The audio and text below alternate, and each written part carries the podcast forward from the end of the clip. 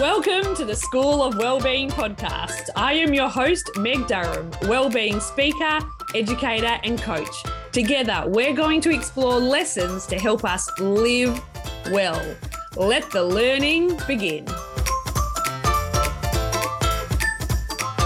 Welcome to episode 56 of the School of Wellbeing podcast. Thank you for pressing play and inviting me into your life. Did you know that the School of Wellbeing podcast almost didn't happen? The reason you're listening to this podcast today is because of my dear friend and colleague, Katrina Myers. Initially, when Katrina said, You should start a wellbeing podcast, I said, No, not happening. At the time, my fears of not being smart enough, that it would cost too much, it would take too much time, and no one would listen outweighed the potential benefits. But Katrina, being Katrina, she saw what was possible for me before I could, and she proceeded to keep nudging me until I had enough self belief to make it happen. Don't get me wrong, podcasting is not all unicorns and rainbows. Creating a weekly podcast is hard work. On average, it takes around eight hours of work to produce a 45 minute podcast, and it's absolutely worth it. I can't imagine my life now without the School of Wellbeing. It's one of my favourite things. With this in mind, I have come to believe that one of the most critical factors in our personal and professional growth is who we surround ourselves with, including who we choose to follow and listen to.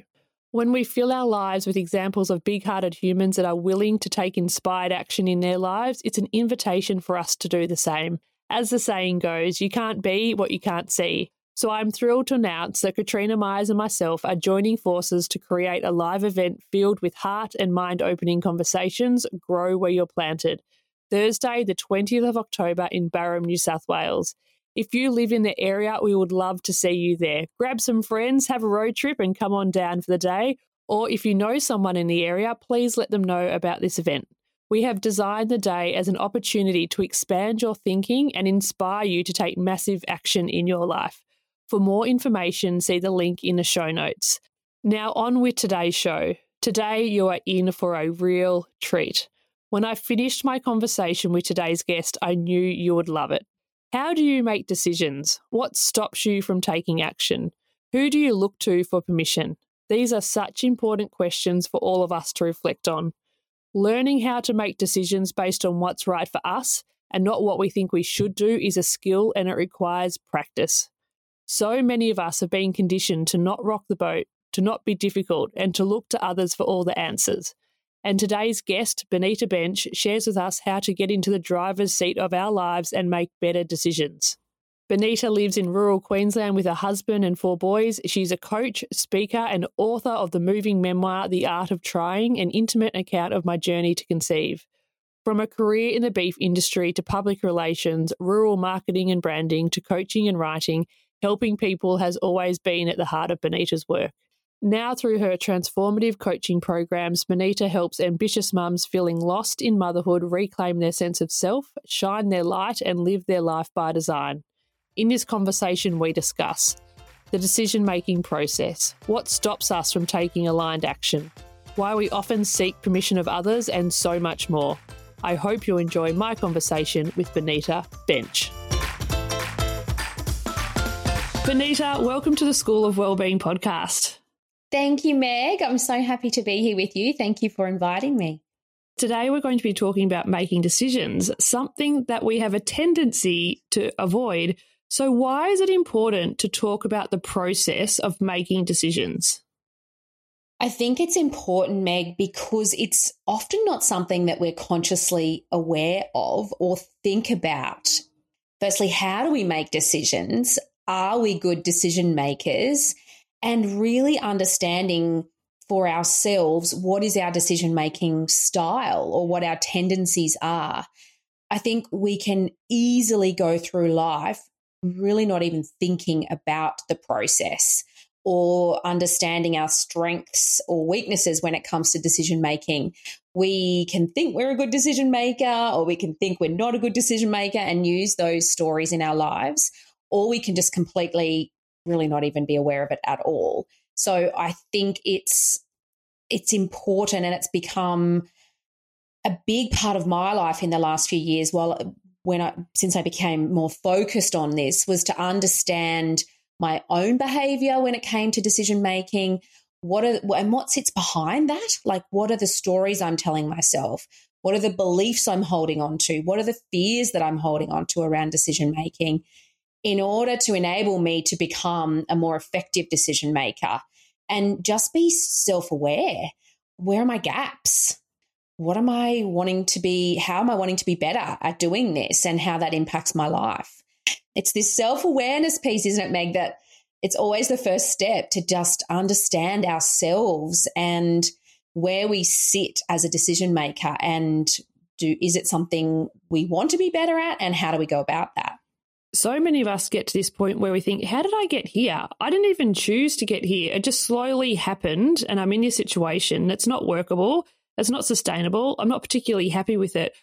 But when they look back, they don't see any decisions that they made. It's just how life unfolded. It just happened and we get into these spaces. So, why do you think we struggle to be even aware of the fact that we need to make a decision?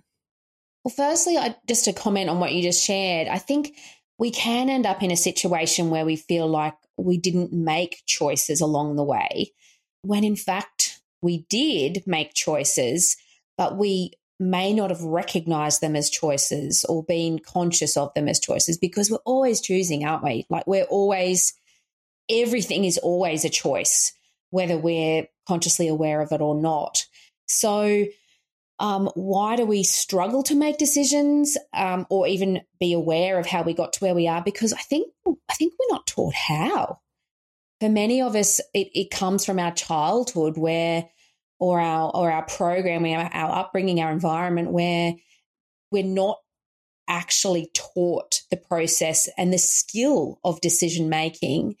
And also, we may have had decision making opportunities sort of taken away from us, um, depending on the people who raised us or the environment we're in, where they have may have made a lot of decisions for us. Um, and I know even as a mum, I have to watch myself all the time where my kids will ask me a question What should I wear a singlet tonight, mum? You know, after they come out of the bath. And it's so easy to say yes or no when I'm really trying to say, What do you think?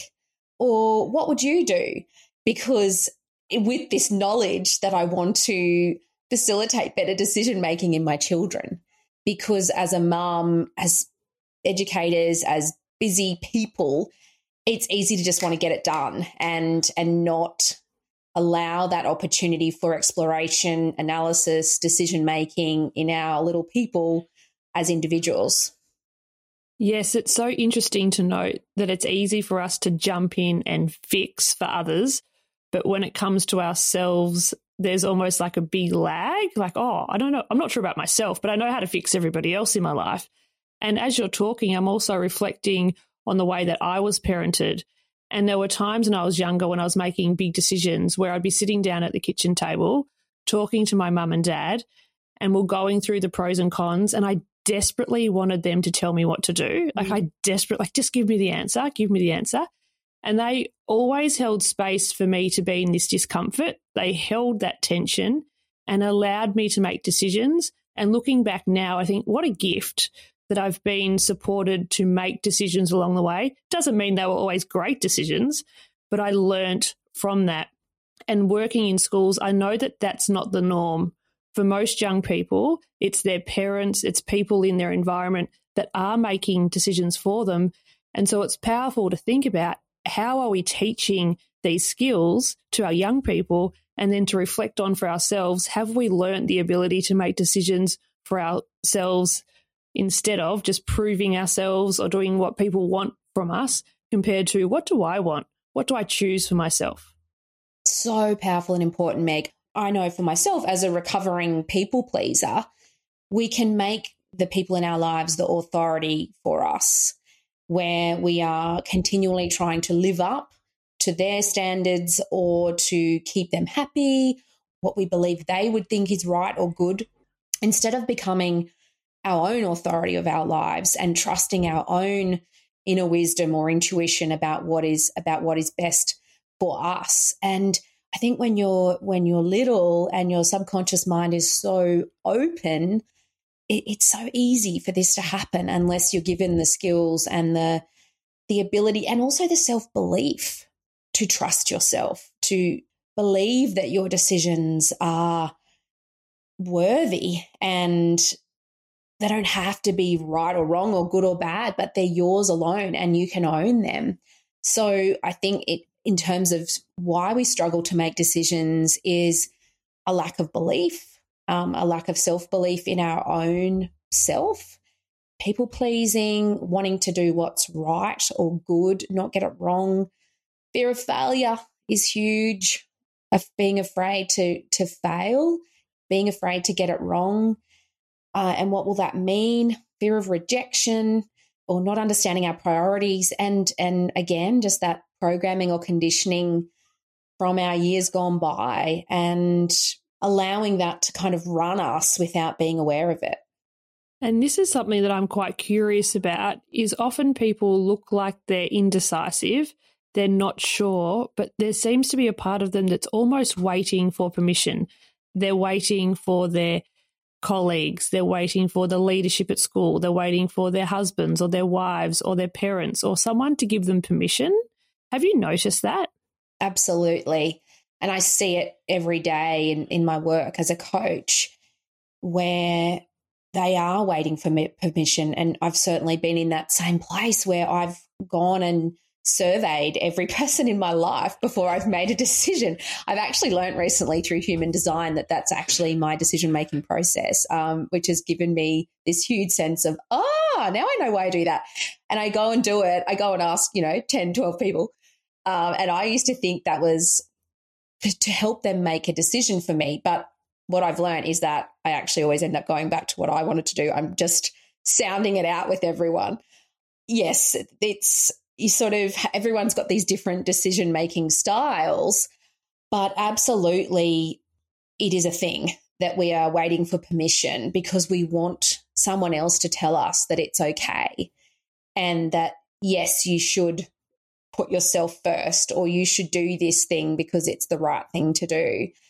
But in fact, Meg, everyone else's permission slip is made or the permission they give or their advice comes through their own lens or their own filter, which is influenced by their own priorities, beliefs, and programming. So no one else can really ever stand in your shoes authentically. And so you know, it's that's pretty damn scary, isn't it? And that we go looking for permission because we're needing the support or the self the bolstering of self belief or support to say it's okay for you to do this when we all need to write ourselves our own big fat permission slip. And coming back again to our upbringing and, and our education system, it's ingrained in us. Like you think about wanting needing a permission slip to wear the wrong uniform for the day or to go downtown at lunchtime or to leave school early to go to a doctor's appointment. We're taught to ask for permission. We're taught to ask our parents for permission to do things. It's part of our society.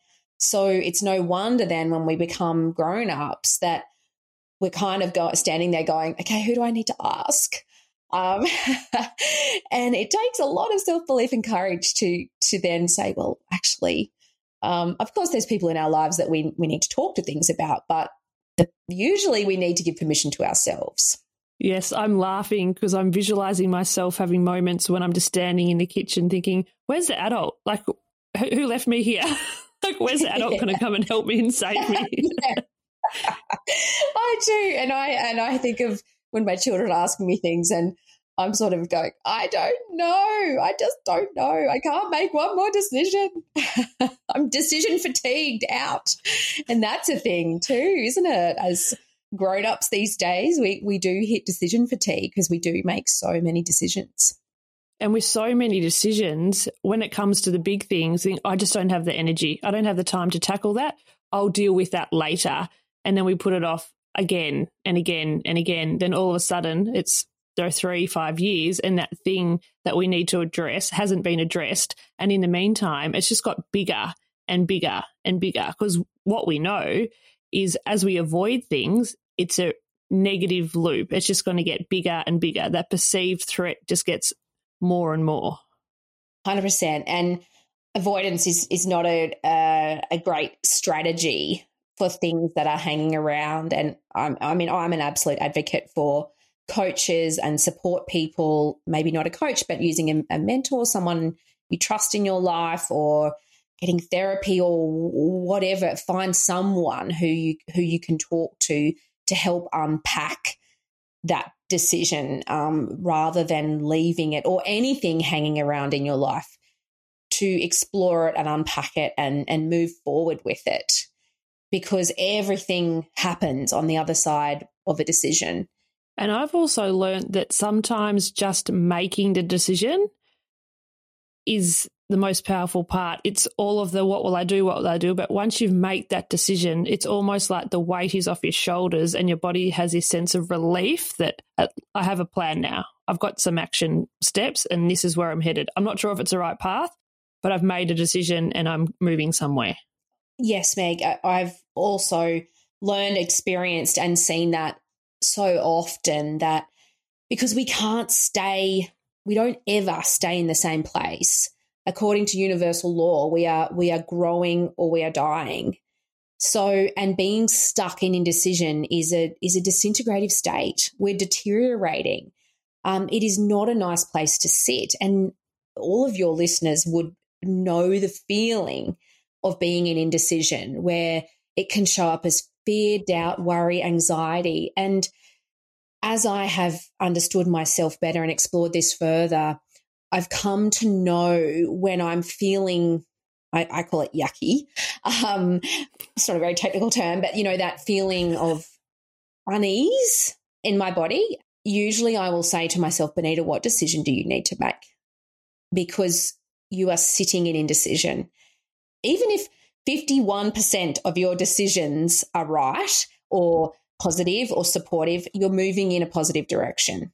So I think we all can all get better at being okay with things not maybe working out the way we expected. I don't want to use the word failure because I don't really believe in failure, um, but things not working out the way we would like them to, and using that as a learning opportunity so that at least we keep moving forward.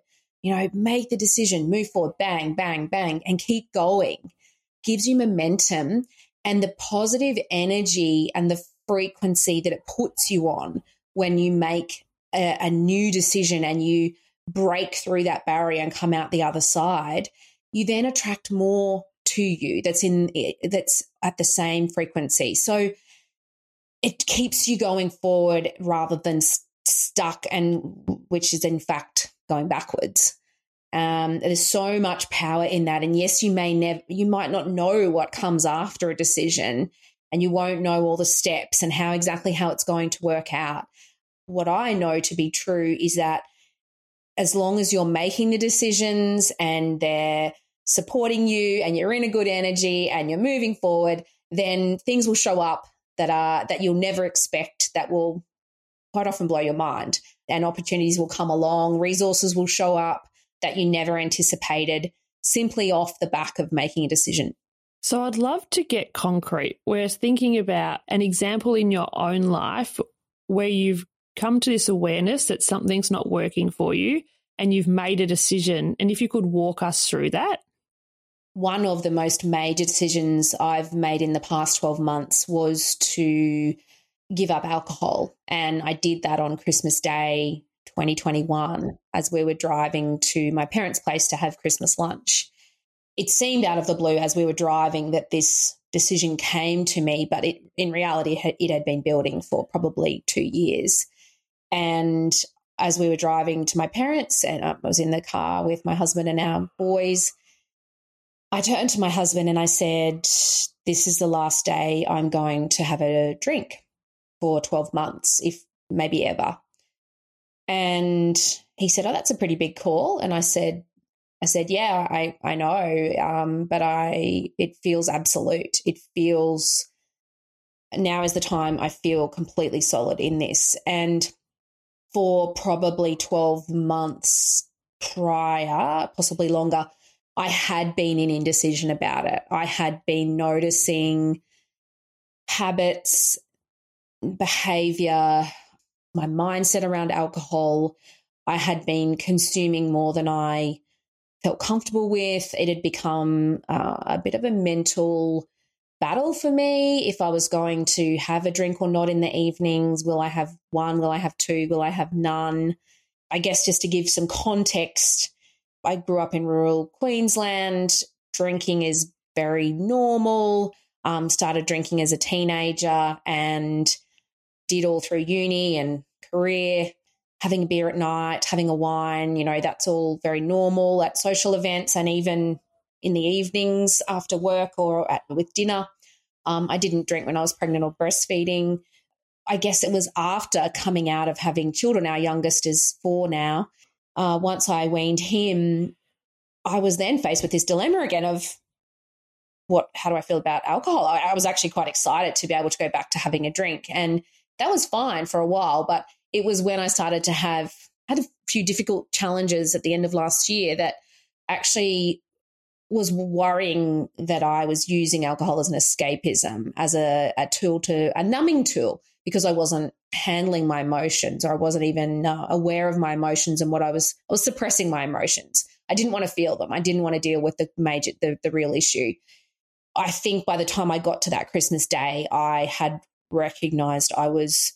I was not in a, a good space around drinking. I was in a, a bit of a, I was spiraling down with the amount I was drinking and it was just causing a lot of issues for me in my no one else noticed it um, and i don't think you know you I, I, guess you probably wouldn't describe it as alcohol as an alcoholic i was still really high functioning still work going along with life normally but i was very concerned with with my own behavior so that decision uh, i think i had wanted to make it for a long time but didn't believe i had the courage i'd never gone sort of more than 30 days without having a drink outside of having children. So I was really scared that I would let myself down, that I would be rejected from my family, you know, not that they would reject me, but you know, that's the sort of stuff that goes on in your mind that will I fit in? How will I go socially? Will my marriage be affected? Will I be still be fun? Will I want to go out? So many questions that play out without even being aware of them. So, not only was it the decision to look after my health better, to be me less alcohol, you know, me less the alcohol in my life. It, it's also an identity shift. There was lots of things that I was weighing up with this decision, but when the time came, I re- recognized I'd been sitting in indecision for a long time, and it was causing a lot of this feeling in my body.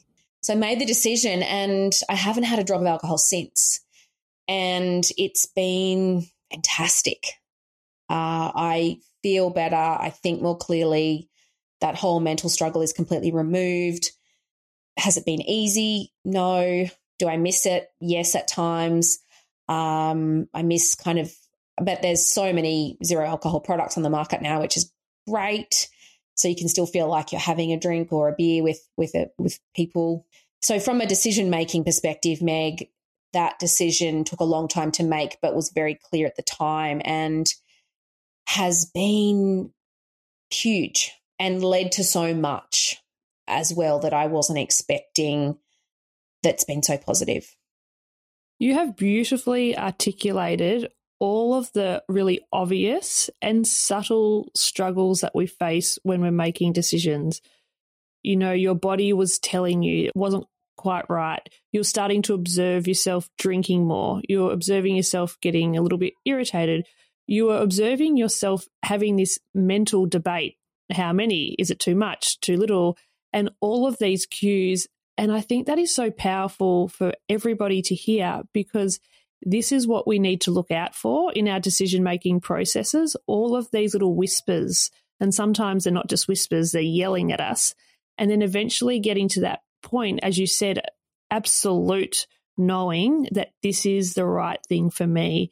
And I think that is such a powerful place to be. So, can you tell us what has been the ripple effect of making that decision not to drink?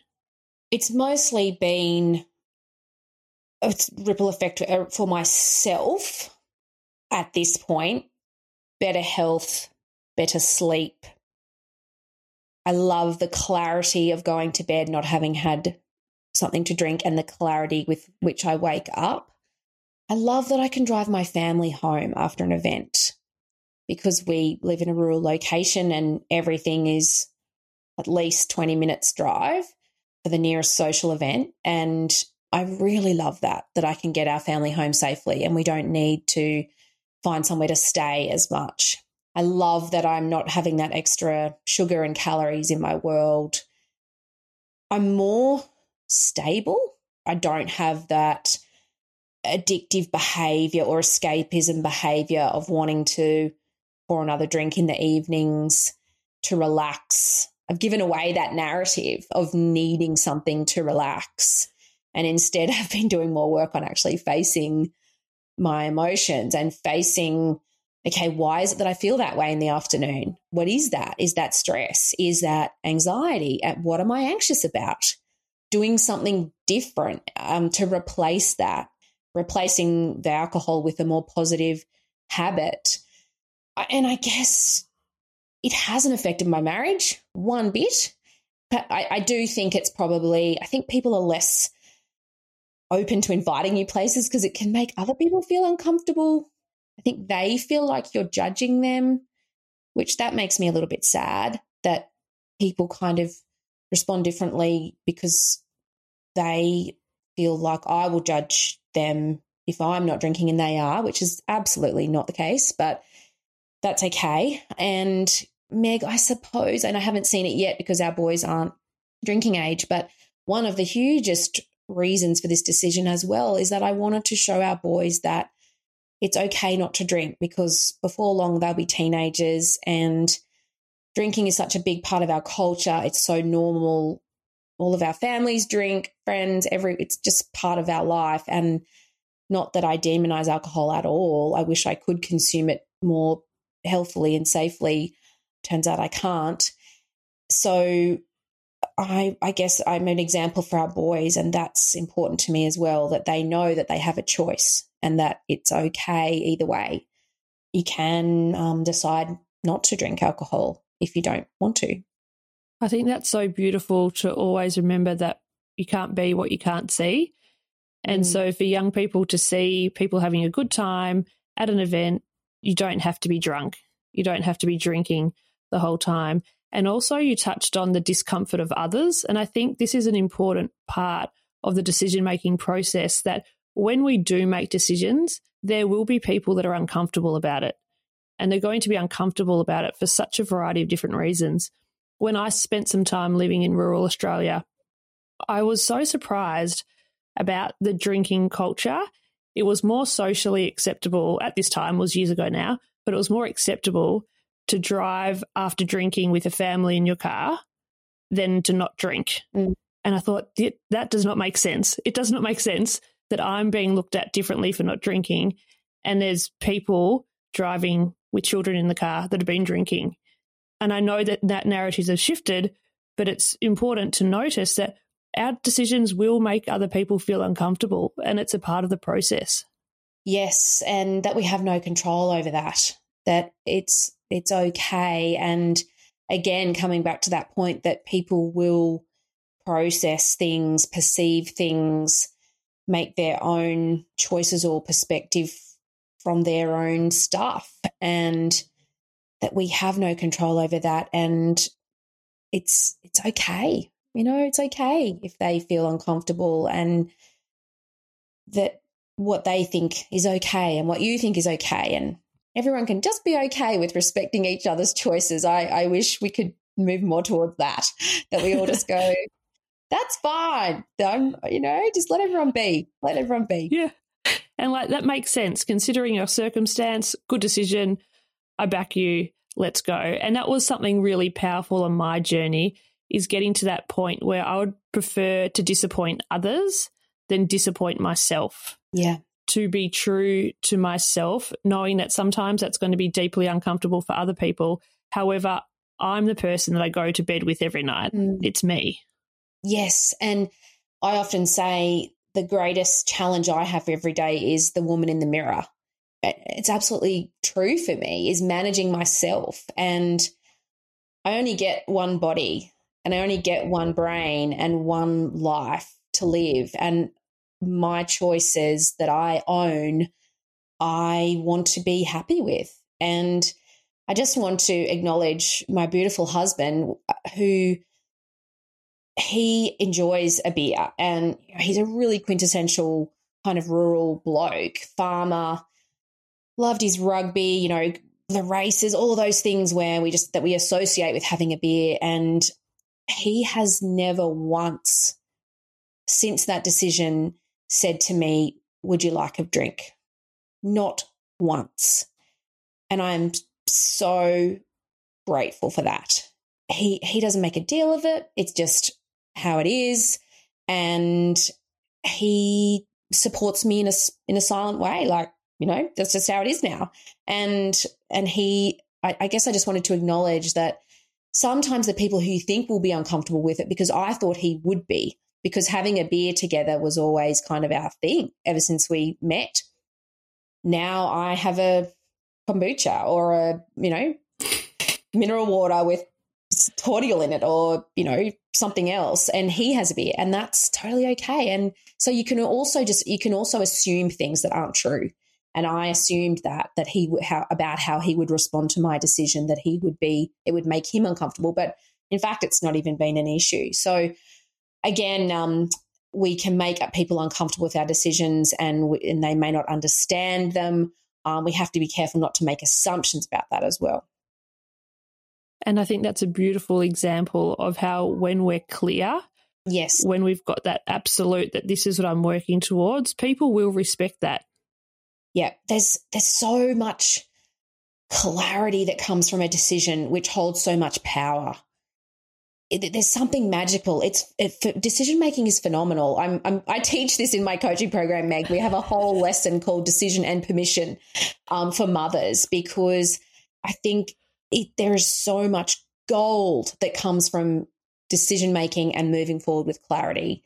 It puts when you can focus your energy and where your attention goes, energy flows. So if you can have a decision and clarity and move forward in a in a focused direction what then can happen as a result of that in your life?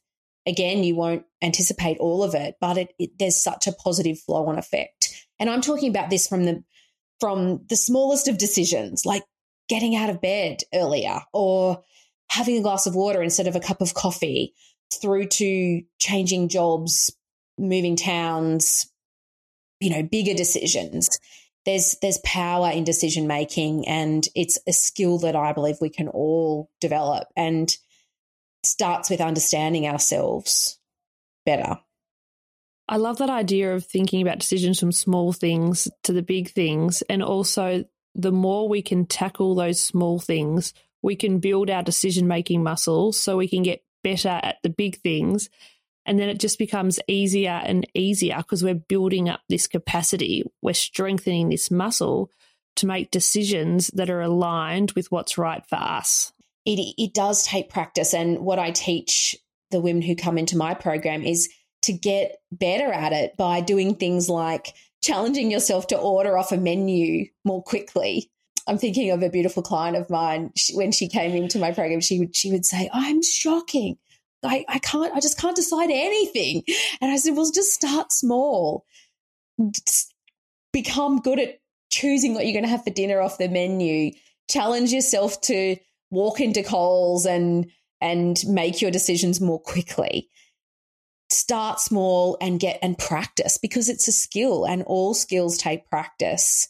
And as you say, building up the muscle so that those bigger decisions then don't seem um, so big and you you get used to and understand your own decision making process. And coming back to you use the word alignment i think that is key meg to to make aligned decisions and take aligned action. Not just decisions for decision's sake but things that are that feel good for you. Understanding what is in alignment for you. Is that right for me? Having the clues or ways of knowing that for yourself. So much of what you say is so, so powerful. Imagine if we had this ability to tap into what is right for us. So, for people listening, I can imagine they're thinking, I've got no idea what's right for me.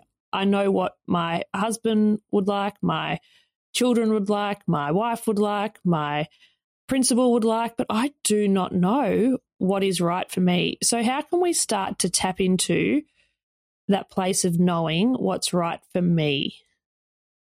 First of all, you have to allow yourself the space and give yourself the permission. There's the word permission again to explore what it is you want. I know for the mums that I work with, some of them will say to me, I don't know what I want. I haven't thought about that for years. And I was I, I was the same um, after having children. And this doesn't just apply to mothers, obviously, but it's it's so common. Um, so it's actually asking yourself the question, and it will be uncomfortable to do that if you haven't done it for a while or if you're not used to it. And all sorts of barriers and stories will arise that you're not allowed to have that, or you can't do that, or you won't have time for that, or you're too busy, or we don't have the money, or we can't afford it, or you're too old, or all of these stories will present themselves as soon as you ask yourself the question, What do I want? Another good question is, What would I really love? And another great one, Meg, I love is to, to be playful with this is, wouldn't it be cool if? Write that at the top of the top of a piece of paper and you put some music on, make yourself a cuppa and and just get everything down on paper. Wouldn't it be cool if? That's a playful one. And so if you enter into this space of daydreaming or fantasizing or getting a piece of paper out and playing with this idea of what would I want, really encourage you to not allow the how of it to come up at all. Don't even allow it for one second, the how. How am I going to do this? Or really allow your mind to wander and feel free and playful and get it onto paper no matter what comes up out of you because that there's there's a lot of fear that comes with that about facing things that you may have been suppressing as you said it early on meg avoiding decisions or avoiding little voices that you hear within you or things the little nudges that you get that pop up that you can then sometimes go no you just be quiet. I don't want to hear from you right now. It's not convenient that you're telling me this. So i think allowing the space to explore what it is that you want with without guilt without constraints without barriers. Doesn't have to no one has to know about it. No one has to see it uh, but going to that place within yourself first and finding an environment where you can do that is also great, like um, a group coaching program or a community or somewhere if you need support to do that. And then giving yourself permission and also really listening to your body.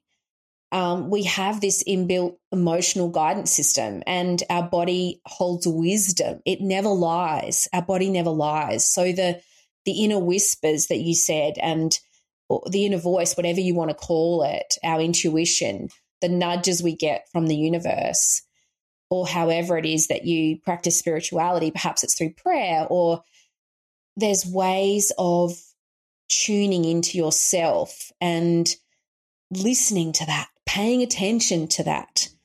That's where my alignment comes from. Sometimes it's very sudden where I will just have a knowing about something. That's a person I want to work with. That's the house I want to buy. That's the car I want to get. Or sometimes it's more gradual than that, where something might have to tap me on the shoulder for three years before I will know that that's what the next step I should take. So perhaps I needed to build the belief in myself or have the courage grow before I could make that certain decision. Um, but the whispers are always there. And it takes making the time, making the space, trusting ourselves, and listening, tuning into our body and listening to what it's telling us um, in order to make decisions and take action from an aligned place. And everyone's different in this way. So it, it's again just getting to know yourself uh, about what shows up for you. So, do you have any strategies for when people know what they want? They've created the space, they've given themselves permission, and then inevitably something pops up. If it's the self doubt, if it's the I'm not good enough, I'm not smart enough, too old, too young, whatever it may be, how can they move through that resistance? The fear will always show up. always. always, unfortunately. And I think you have to have a good why. You have to channel the why because I I have this said, saying that my obligation becomes greater than my fear. And when my obligation becomes greater than my fear, then I can move through anything. It doesn't mean I won't feel the fear. It doesn't mean I won't feel the resistance and have to talk myself around to keep going. But I, I, I'm deeply rooted and anchored in in the reason why I'm doing it. So I'm thinking of giving up alcohol. Um, I'm thinking of when I was writing my book and I was petrified about I'm not really a writer. I'm not. A, I'm not a real writer. No one's going to read this. No one's going to. It's crap. And I would literally sit there with my head in my hands at the table, having to, you know, and get the courage to write the next page. And it's it's actually about taking action despite the fear. You you need to know where you're going and, and sort of see it in your mind. That becomes your anchor image and also have a why. And when I when thinking about when I was writing my book, it was because I knew it would help people, and that is what kept me going. Thinking I had an image in my mind of someone holding my book and writing me an email saying thank you so much for helping me.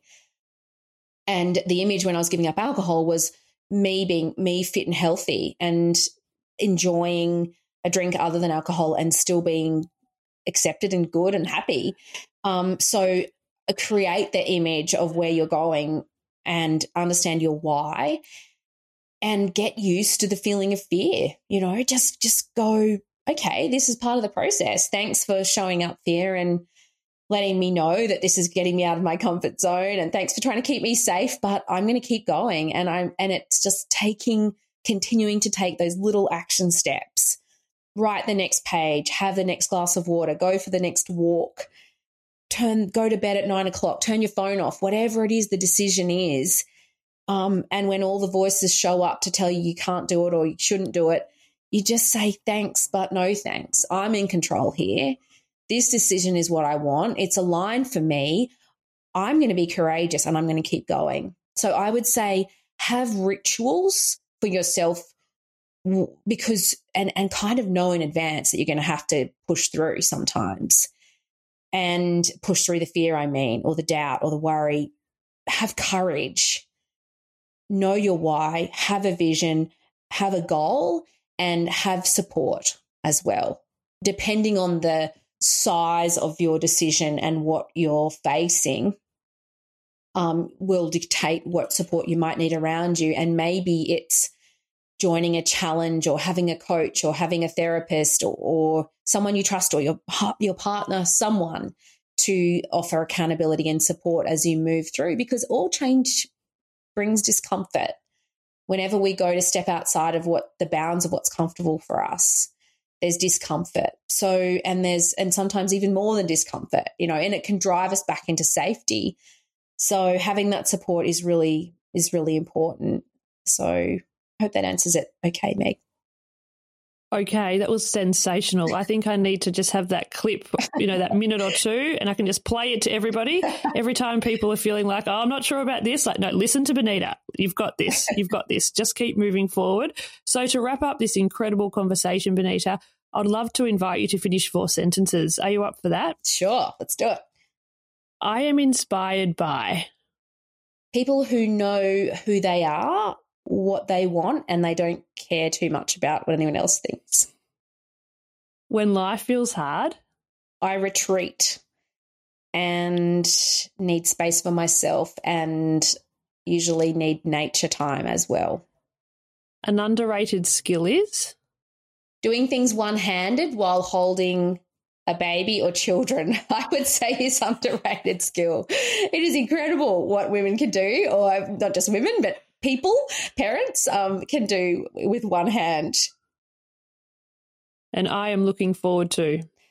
I'm looking forward to launching a membership in my business next month. Uh, we're I'm launching a glow. It's called Glow, and we're working at the moment, working really hard on that. And so I'm that's consuming a lot of my attention at the moment. I'm really excited about that. I am so excited about that too, Benita. And I have just loved seeing you grow over the years. I've loved following your work, and you are someone that walks your talk and you do what you say.